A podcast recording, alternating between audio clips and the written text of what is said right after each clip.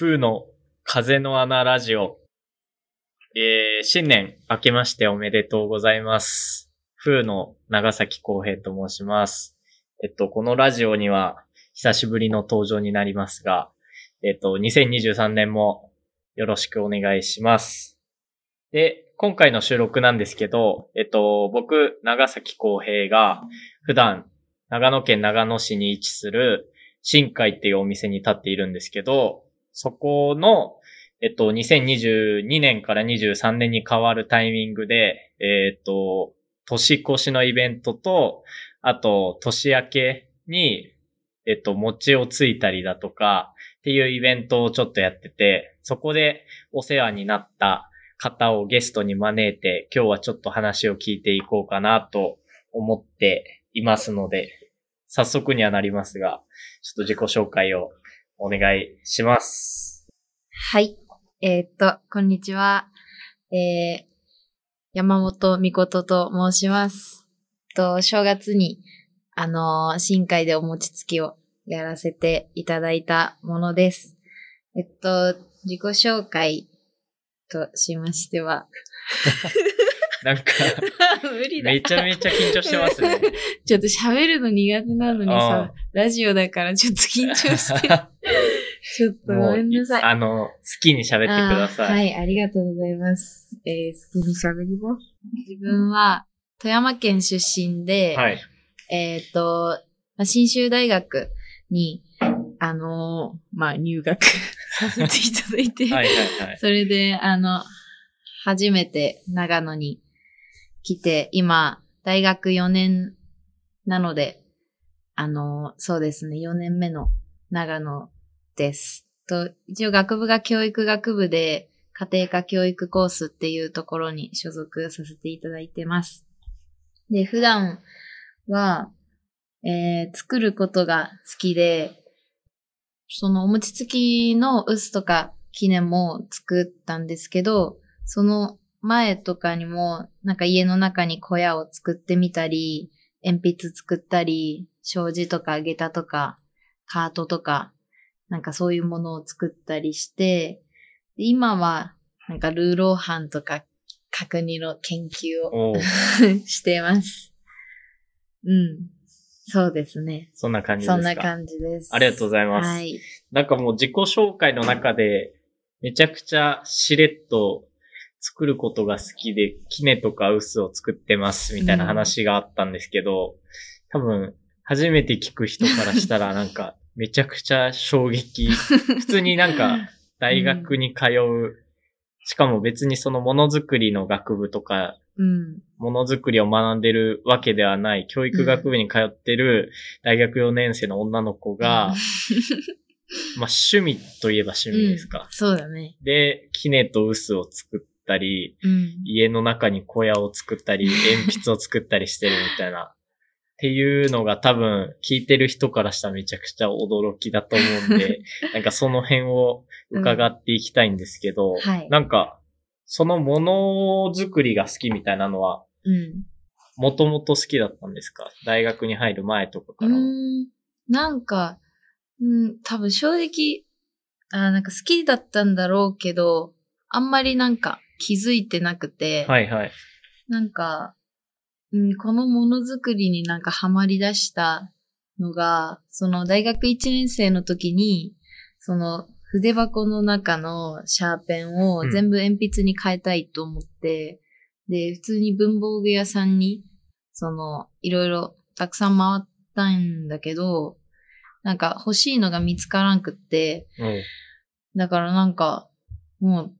欲しいのを作っちゃえと思って、えそう、それで、なんか、そう、木が欲しい、木が欲しいって、なんかいろいろ言ってたら、たまたまそのご縁をいただいて、その天竜村っていう長野県のはいはいはい。そう、あの南の方にあるところに、あの、行かせていただいて、木をさ、チェーンソーで切ってさ、そう、それでね、なんか持ち帰ってきて、で、鉛筆を実際に作って、で、そしたらなん、なんだろう。なんか、できるかわかんないワクワク感みたいな。はいはいはいはいはい。うん、なんかあんまりお手本とかも見ないで、そう自分の頭の中の想像で作ってたら、なんか、そう完成させたいけど、なんか、もうワンチャンできなくてもいいかなみたいな体でうんやってる、そのなんか、ワクワク感がすごい楽しくて、なんか作るっていうことにハマり出したんかへえな。そう。じゃあなんかこの筆箱の中うん。に鉛筆を入れたいっていう衝動。から自分のものづくりうん。魂に火がついたんですね。そう。そっからいろいろ欲しいって思ったものをはいはいはい作り続けとる感じ。えそう。ー、で、なんかその話を一旦戻して、その年末年始餅つきをうん。新海でやらせてもらったんですけど、うん。そのイベント、てか餅つきをやることになった経緯も本当になんかたまたまみことさんが新海のイベントに来てくださってて、なんかそのイベントの中で、あのー僕ではない別の風の関係者の人と、なんか雑談ベースで話をしてた時に、なんか、趣味ものづくりで、みたいな。うん。え、じゃあ、どんなの作ってんの？みたいな話になって、キネとかウスとか、みたいな話になって、え、どういうこと？っていう、そこから結構話が弾んで、え、キネとかウス作ってんの？うん。みことさん、みたいな。じゃあ、なんかせっかくなら、うちで、お正月餅つきやりましょうよ、みたいな、その作ってるやつで、うんっていうのが多分11月の頭とうんかそれぐらいですよね。ね。に決まって、そこからこう、まだその段階では完成してなかった。なんか、仮完成みたいな。そう、あはいはいはいはいあと一歩みたいなところだった。うーん、そのキネと嘘をこう仕上げて、うん。まあ、無事、一応ね、お正月餅つきができたと思うんですけど、なんかそのキネと薄はう、ん。どうやってうん。作ったんですか、そもそも。あ、なんか、お餅つきしたいなって思って、はいはい。で、そしたら、まあ木が必要。結構大きい木が必要だなってなって、うんうんで、なんか、よくね、その、家から、その、善光寺の方に上がってく坂道とか、まあ、よく通っとるんやけど、そこになんか、仲のいい八百屋さんのおじちゃんがいたり、はいはい。なんか、もう廃業しちゃったけど、自転車屋さんのおじちゃんで仲いい人がいたりするんだけど、うんそういう方々に、なんかよく、そうなんか、木を持ってたりするんよ。ああの、ーいらない木、もうどうしようもない木が家の前にあったり、はいはいはいまあ、家の中に放置されてたりしたのを見て、まあそういうのを、がなんかちょっといいなと思って話しかけて仲良くなったのがきっかけあったりもするんやけど、うんうん。だからなんかそういう方々に、なんか嘘作りたいんですけど、なんかいい気ないですかねとかって話しかけに行ったりして、でもまあ、その時はなくって、で、結局は、その私が今も、まあ行かせていただいてる、そのスケロクガーデンっていう寝台の工学部建築学科の方々がやっておられる、なんか、町畑プロジェクトみたいなものがあって、そこに、なんかね、地域の方が持ってこられた木とか、なんか空き家回収で出た木とかが結構あって。そう、それ、そこにね、たまたま、その、結果的に今、薄になった、あの、元の木があって、それを、そう、使わせていただけないか聞いて、はいはいはい。いいよって言ってくださって、そう、それを使わせていただいた。うん。で、なんか、ドライバーで穴開けて、掘って、グラインダーっていう機械で削って、で、穴は蜜蝋で埋めて、うんうんうんみたいな感じで、そう、作った。なるほどな。うんえ、そもそも、その、うんなんで餅つきがしたくなった？のそれも、え、なん衝動ですか？うん、そうだね。なんか、もともとそんな経験がなくて、お餅つきをした経験が、はいはいはいなんかあるかもしれないけど、記憶になくて。うーん。多分、たから、なんかやりたくなった。なんかほんとふと、餅つきやりたいなと思って。はいはいはい。うん。そう、衝動だね。衝動だ。で、けどその、うん。キネとウスをまあ借りるとか、うん買うってういう頭はなくてもうだったら自分で作ろうっていう。うん。なんか。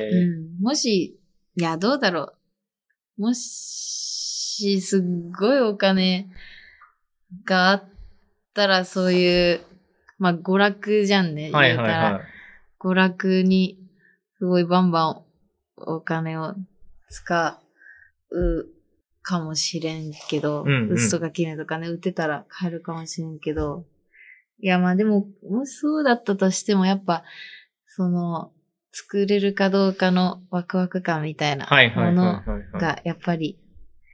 なんか知っちゃったから、作るしか。頭がなかったかもなるほどどな。うんなんかそれすごいこう、新海っていうお店で見た時にも、うん。やっぱ、みことさん世代の学生とか、まあ学生じゃなくても20代前半とかの若い子がうん。お客さんとして多い中で、なんかその、めちゃくちゃお金を使って娯楽にこう、なんだろう、お金を費やすみたいなことができない分。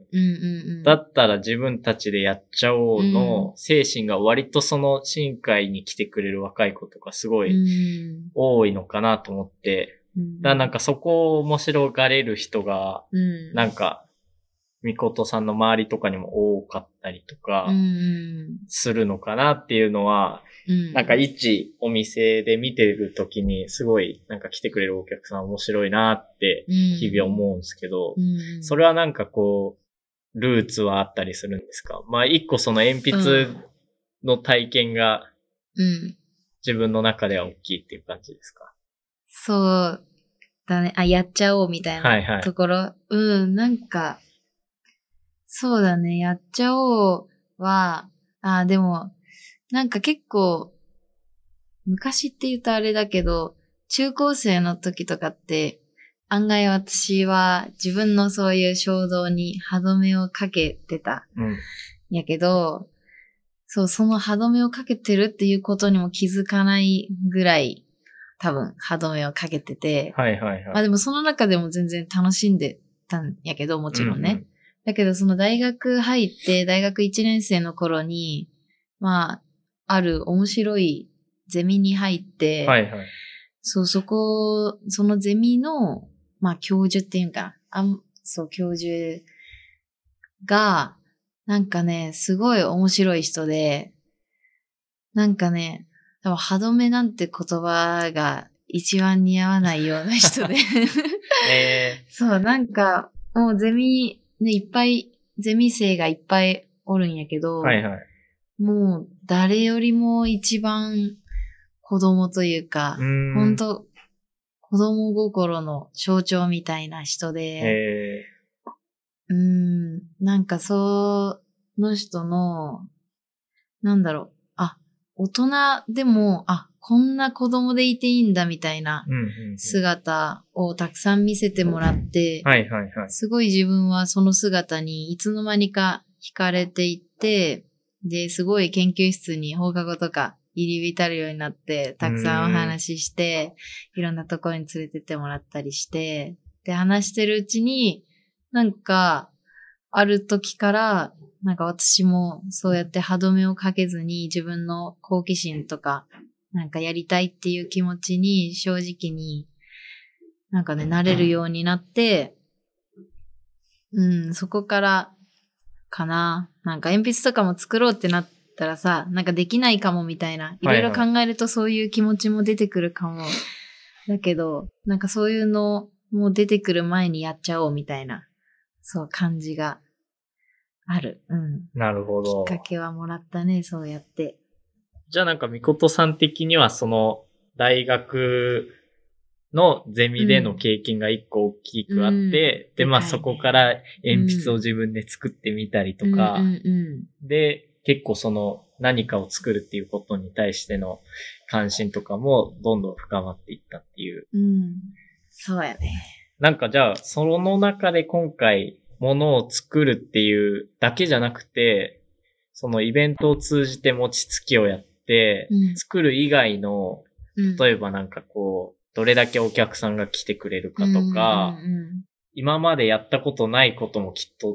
うん初めていろいろやってみたことが多かったじゃないですか、みことさん的には。それはどうでしたか？なんか自分でやってみて。ああ、お餅つき。そうですね。実際に。はい。まあ、まず一番は本当に楽しくって。もう本当に心から楽しくって、はいはい。うん、なんか、ね、お餅つきを、まあ、やりたいって思って、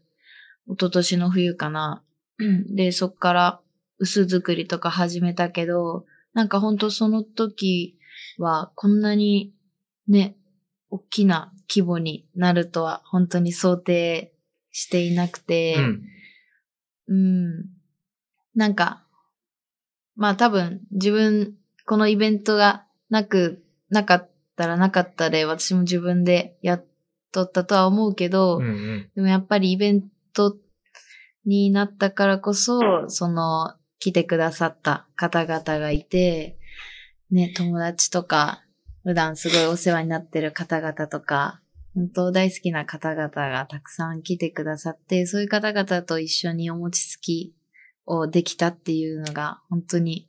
嬉しくって。すっごいいい時間やったなって 本当に思う。うんえそう。でもまあ、ね、イベント、イベントっていうものは正直、うん、初めて、うん、あんまりやったことがなかったから、やっぱ準備段階で、あ、こういう話があるんだ、みたいな。そうそうそう。ー、なんか例えばそれはうん、どういうところで思いました、ああ、お金の話とか。なるほど。そう。お金の話しなきゃいけないんだってい そうう。そうそう。えー、まあそうっすよね。うんその、みんなで餅つきするだけだったら別にうんそんな話もする必要ないけど、そうそうそう今回は一応その餅つきをやって食べてもらった方にはお金をいただいて食べていただいたんですよね。はい。そこはどうでした？みことさん的には。ああ、ね。なんか、そうだね。お餅つき、私、ああ、そうだね。私の、いや、その、お餅つきを、まあ、やりたいって思って始めた時には、まあ自分含め、もし一緒にやってくれる人たちが本当に楽しめれば、楽しんでもらえればいい。それが一番だったから、うんうんうん。ね、その、そういう時には正直お金を発生させたい気持ちは全くなくて、うんうん。なんか、うん、だからお金の話が出てきた時に、ああ、そっか、イベントだと思って、うん。なんか、やっぱお金を発生させる責任みたいな、うん。うん、そういうものが、うんに出会った時に、うんうん。おーうん、自分の、なんだろうな。うーん。いや、そうだね。責任があるなと思って、うんうんまあ、これは、やっぱり、ね、お餅、ね、い、あ、そう、お試し会をね、1、2回したときに、はいはい。その、ちゃんとお餅になんなくって、おはぎみたいな感じになったことがあって、まあ本当にそういうのじゃあお金をいただくっていうことは本当にできないなって思ったから、うんうん。やっぱりその分絶対にお餅にさせるぞっていう気持ちで、そう結構何回も家でも試作したりして、うんうん。うん、ちゃんとその責任を果たせるように動いたかな。なるほどな。うんいや、まあなんかそこをすごい、僕もお店をやりながら日々、うん。そこの責任うん。をなんか感じる部分はあるけど、なんか、それによって、やっぱ今回そのみことさんがめちゃくちゃ、餅つき本番までに、合計で3、4回ぐらいは試しでやってますもんね、うん餅つきを。うん ちゃんとした餅を作るために、めちゃくちちゃみこつさんが、その何度もシミュレーションを重ねてくれて、だから結果その当日はうん。限りなくね、お餅。に近い、お餅らしいお餅をう出せたと思うんですけどん。、ね。お餅って言ってもらえたね。嬉しかった。けどまあなんかそれってきっとなんか、うん。まあイベントって今みことさん言ってたんですけど、うんうんうんイベントに限った話じゃないじゃないですか。うんうんうんなんかその、普段のお店でもそのお金をやり取りしたりとかうんする上では、日々そういうのの繰り返しだと思うし、うんうんし、その、みことさん、あ、自己紹介ではやってなかったですかね。その春から、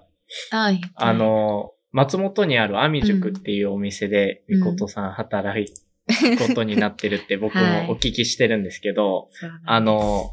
マフィンとかコーヒーの美味しいうん。カフェの素敵なお店なんですけど、まあなんかそこで働くことが決まってて、はい。なんかきっとそういう、春からそういうところで働く以上、うん。今話してたようなその責任とかを日々感じなきゃいけないなと思うんですけど、はい。その辺、ど、どうでしたか？なんか重なる点とか、はこんな感じなんだって思うとことかあったりしました？あー、うーん。でも責任っていうところに関したら、うーん、でもなんだろう、私は責任を果たそう果たそうって思わなくても、思わなくてもっていうか、そう、人前に立つ場面で結構なんか、まあ割と人目を気にするタイプだから、なんかそういうことは自然となんか考えちゃう。から責任を果たそう果たそうってするとなんか逆にすごい自分を追い込んじゃううん。感じがあって、そう、今回あのお餅つきの時も、ね、結構、まあ結果的にいろいろ準備したことが、結果的に良かったかなって思うけど、なんかその準備段階で、やろうやろうって思えば思うほど、その、それこそ歯止めが効かずに、そんな時間的な余裕とか、もちろん準備にかかるお金の余裕とか、そこに、なんだろう、制限もあるけど、それを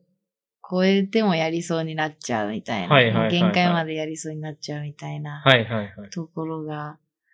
あるから、なんだろうね。あんまり気負いすぎると逆にダメになっちゃうなとも思って、うんうんうん。うん。まあだけど、その人前に立つっていうところで責任はあるし、来てくれた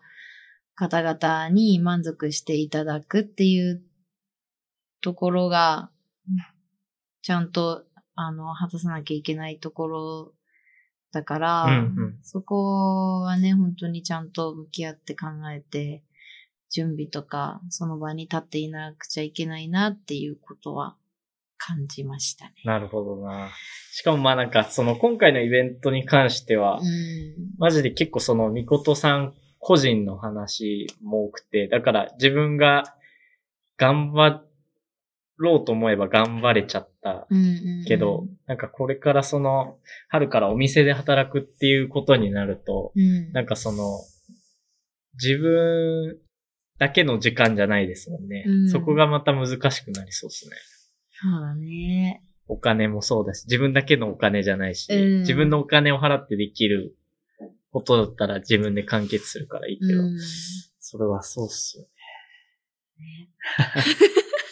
けどなんか個人的にやっぱその、なんだろう。結構今回この、ポッドキャストの収録をやりたかった理由として、なんか、こういうイベントとかを新会として、ちょくちょく定期的に月2本ぐらいは打ってるんですけど、まあなんかその中で結構な割合で、その、僕主導で動かないイベントとかが、まああったりして、まあ、今回のお餅つきのイベントも、割とみことさんがね、準備をしてくれたりとか、まあなんか段取りとか、必要な部分で僕は準備で入ったりすることあったんですけど、なんかそういう意味で、なんか毎回こう、主役が変わるというか、うん。なんか毎回、僕がなんか前に立たなくてもいいお店の姿がすごいなんかいいなと思って、で、しかもその前に立つ主役となる人たちが必ずしもその、なんだろう、プロフェッショナルじゃないというか、みことさん別にお餅つきの方ではないじゃないですか。職業餅つき人ではない人が、こうなんか、初めてやってみて、うん。なんかその中で多分めちゃくちゃ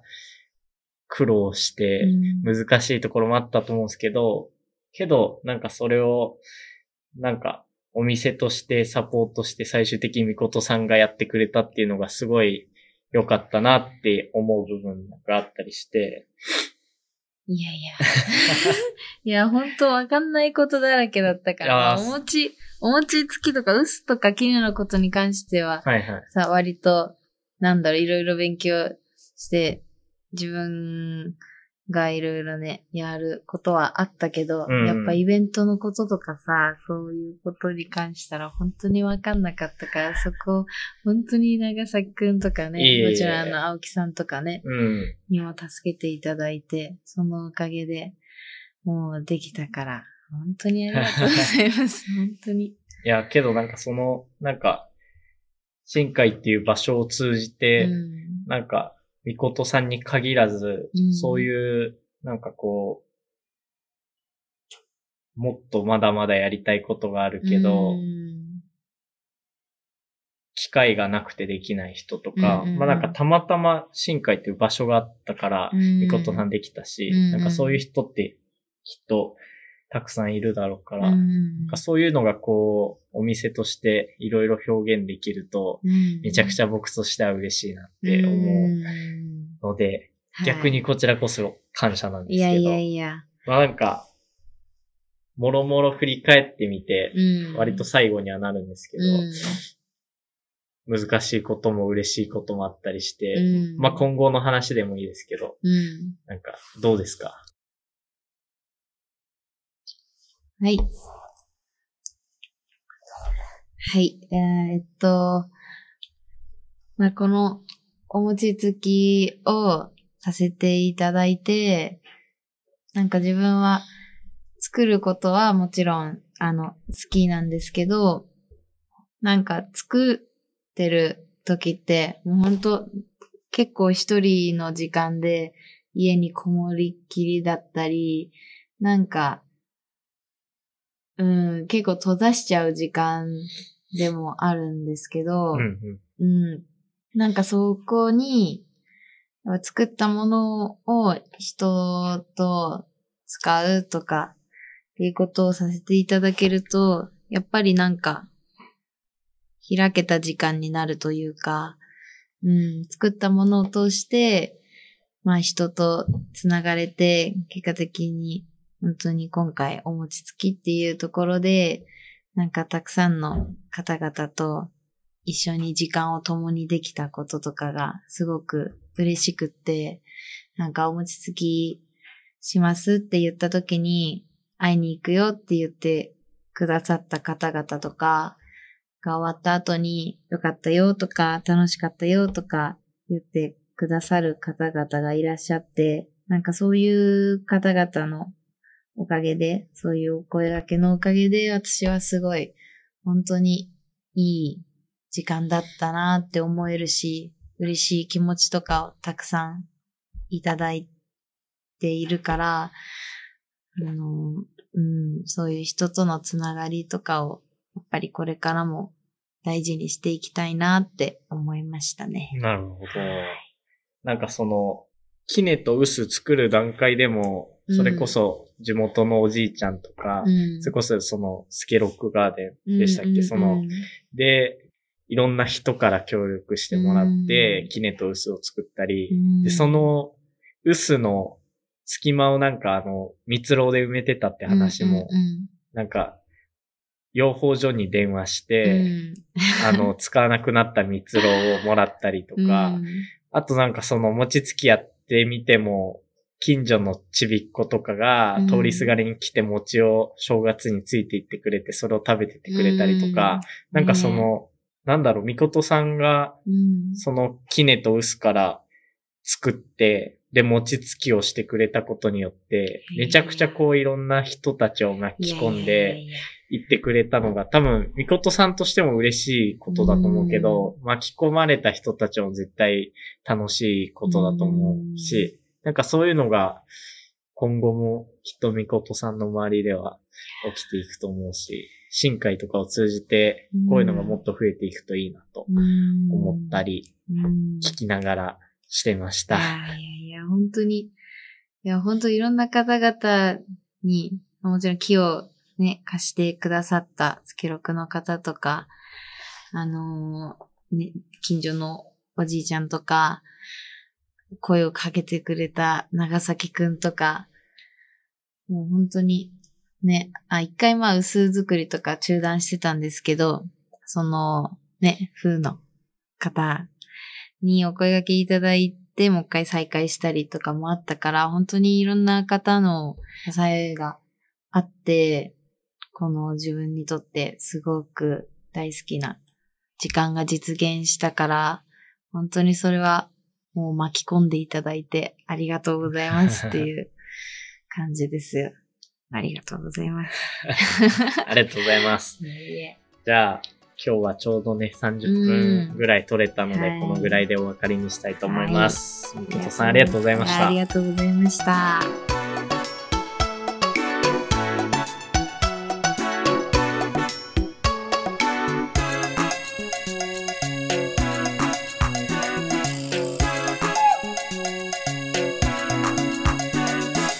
生のわからないを増やす。うん。